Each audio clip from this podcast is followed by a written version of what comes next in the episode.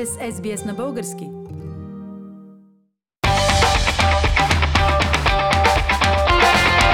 Акценти на седмицата. Пламен, има ли тема от последната седмица, която да се откроява като основна?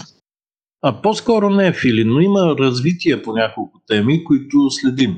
Начало е бурната вече, както се отчита, втора вълна на коронавируса. Броя на заразените за ден надхвърли 2500, а на седмична база спрямо броя изследвания расте вече не с 2-3-4%, които не плашиха в началото на пандемията, не и с около 10, както започна есента, а вече с цели 25 на 100 и нагоре. Тоест вървим с едри крачки по пътя на Чехия, най-болната страна в Европа. Премьерът Бойко Борисов също е болен от коронавирус. В момента е в карантина. Как се чувства?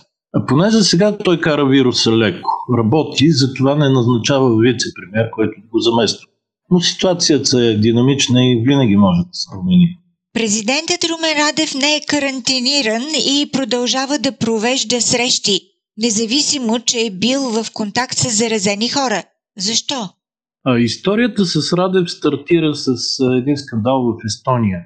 Там той не беше допуснат до среща на НАТО заради контакт с болен от коронавирус. После скандала се раздвои. Едната линия е международна, защото срещата всъщност се проведе дистанционно. Но българският президент въпреки това не участва. Беше изолиран от домакините в Талин, както се смята по искане на американския представител. Това само показва огромното недоверие, което има лично към Радев и партньорите му от Европейския съюз и НАТО. А каква е другата линия на скандала с президента? Другата линия е така да се каже домашна.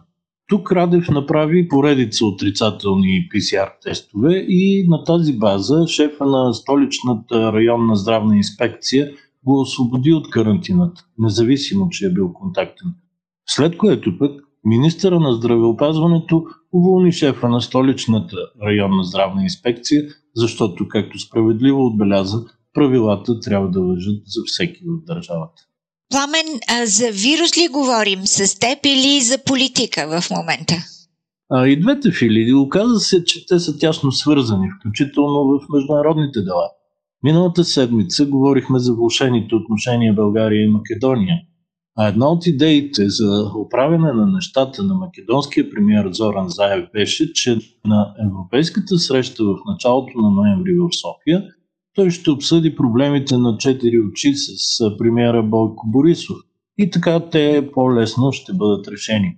Но сега не е ясно дали болния Борисов ще оздравее на време, а също не е ясно дали ще има изобщо среща на живо или и тя ще бъде прехвърлена в дистанционен формат.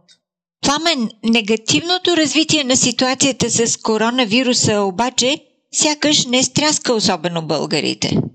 А, не, Фили, тук живота си тече с пълна пара. Имам предвид, че от вчера правителството уж въведе известни нови ограничения, включително за барове и ресторанти, но те първа ще видим как те се спазват. Защото от една страна всички знаят, че властта няма капацитета да контролира забраните, които налага, а от друга, заради противоречивите и непоследователни действия до сега, същата тази власт все повече губи доверието на хората по отношение с правенето с епидемията. Споменаваш живота в нощните заведения, но май и в политически план нещата се развиват, сякаш всичко е нормално, така ли е?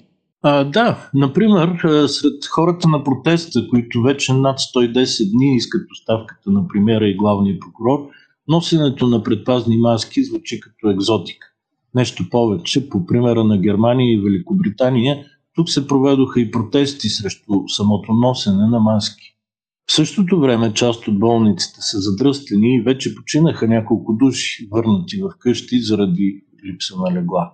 Пламен, но не е само протестът. През последната седмица учредителни събрания проведоха и три нови политически формации – Кои са те и, както се казва, за какво се борят?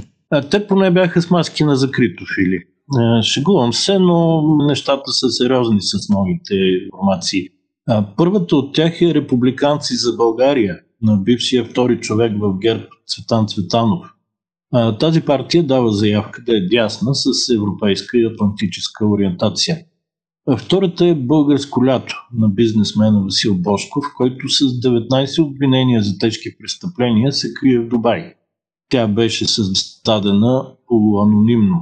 Дори основните учредители не пожелаха да се представят с имената си пред медиите. Третата нова формация е Възраждане на Отечеството. Тя е откровенно русофилска, създадена е от Николай Малинов, друг абонат на прокуратурата, той е пък за шпионаж в полза на Русия. По делото му за сега няма видимо движение, но ето, че човека вече официално е политик и ще се бори за умовете и сърцата на българите. На този фон някои сеща ли се, че сега се обсъжда и бюджета за следващата година? А сещат се основно специалистите, Филип, чието мнения по бюджета са твърде противоречиви. Но основните критики все пак са, че бюджетът е разточителен, а не предвижда в същото време достатъчно средства за сериозни реформи. За бюджета се сещат и критици като президента Румен Радев, който атакува на управлението, че то предлага разоряващ бюджет и така си купува спокойствие с парите на гражданите. Нищо, че доскоро критиките на президента бяха в обратната посока, че правителството не дава достатъчно пари, за да подпомогне гражданите, обеднели покрай ограничителните мерки срещу вируса. Такива политически салтоморталите обаче тук са всекидневие и отдавна не правят впечатление на никого. Поне докато някой политик наистина не падне и от двата стола, на които се опитва да седи едновременно. Акценти на седмицата с Пламен Асенов. Искате да чуете още истории от нас? Слушайте в Apple Podcast, Google Podcast, Spotify или където и да е.